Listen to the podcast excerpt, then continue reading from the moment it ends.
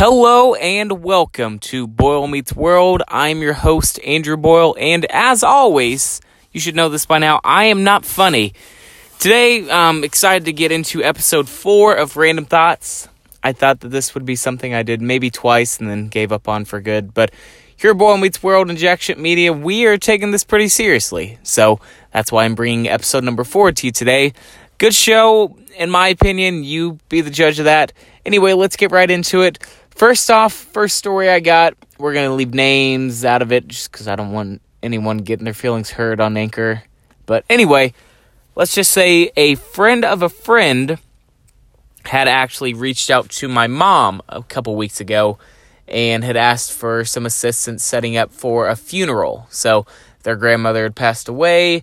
They've been down in their luck, going through a little bit. So we were, I wouldn't say reluctant, but at first a little bit hesitant, but more than happy to assist a friend of a friend. So, texting back and forth, just getting the details of what was needed and everything. And then about a week before the funeral, so I it it was a weird situation. They asked us about 2 or 3 weeks out.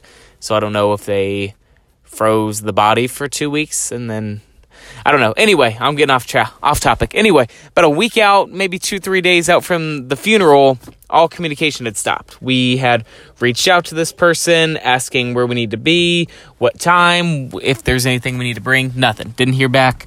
Day before the event, same thing. Reached out, didn't hear anything back. And then the morning of, we placed a phone call, sent a text message, said, "Hey, so and so." Uh, we haven't heard from you. Do you still need our help? And if so, where are we doing all this? Uh, nothing back. So the fam and I ended up going out furniture shopping because this unnamed person happened to uh, sit on our couch a couple weeks ago after working out with a friend of mine and came over to our house afterwards. Sat down on our couch and it stunk to high hell. We uh, just couldn't stand the smell of our old couch anymore. It was permanently stained with stench. So we were getting rid of that couch, all because of this person that we were willing to help.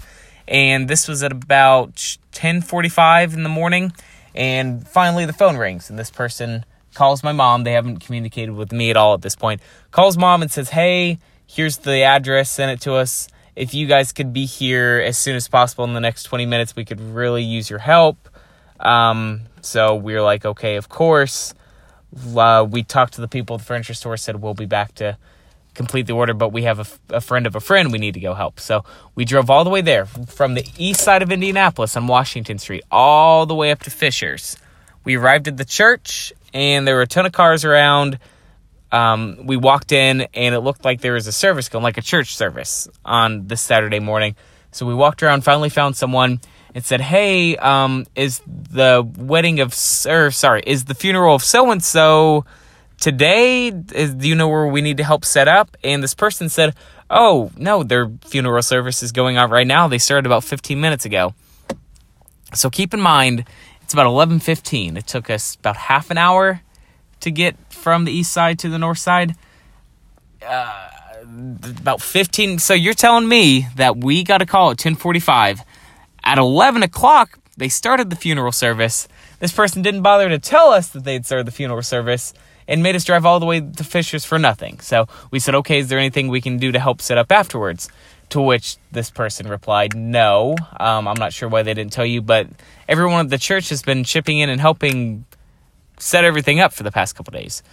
So, long story short, the communication with this person has been completely cut off. I mean, I don't know how inconsiderate you have to be to even if for well if you ask for help and then it turns out you don't need assistance anymore, at least communicate with the people so that they don't have to be sitting there wondering for a couple days if you are still going to be needed. And then ultimately, why would you reach out to us if everything was already done? I, I don't know. It's it's frustrating. We ended up getting new furniture, but anyway, moving on.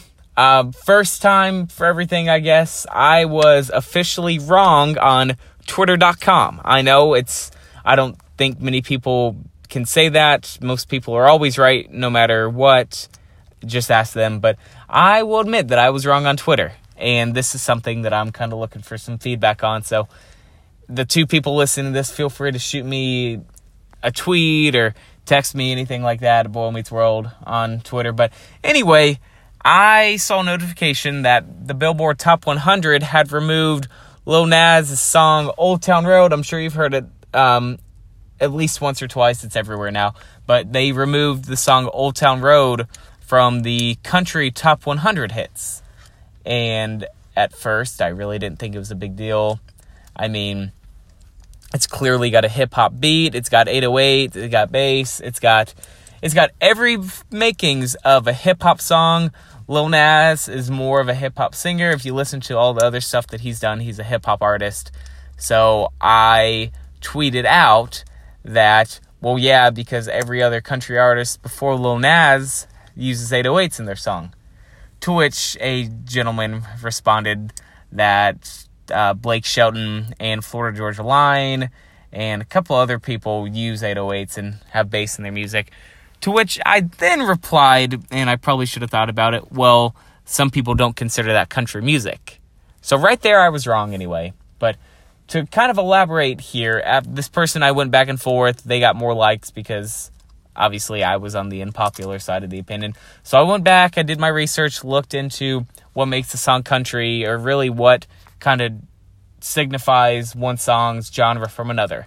And as God is my witness, here I am. I was completely wrong in my original statement. Um, the line between a country genre song and a pop song, which pop is literally just popular music, is very thin. Um, the contents of the song are the makings of a country song, and more, most importantly, really, if Lil Nas wants this to be a country song, then I see no reason for this not to be considered a country song. Now, the person I was arguing with was saying that Billboard is racist for removing his song from the top 100. I 100% don't agree with that. I feel like if you're on twitter.com getting your feelings hurt by Billboard top 100 taking a song off the top 100 just because they don't feel like it's a country song. If you're calling that racist, you probably are on the wrong website. But anyway, I will admit that I think that what Billboard has done is wrong. I think that it should be considered a country song, and I'd love to know what you guys think. Um, like I said, hit me up on Twitter, um, BMW underscore JSM, or just look up Boyle Meets World. Let me know. I have a Twitter poll going right now. Do you think that Old Town Road is a country song? Yes or no? And let me know why. Well, that's all the time we got today. Uh, hopefully the two people that listened to this enjoyed it. And we will be back with episode number five.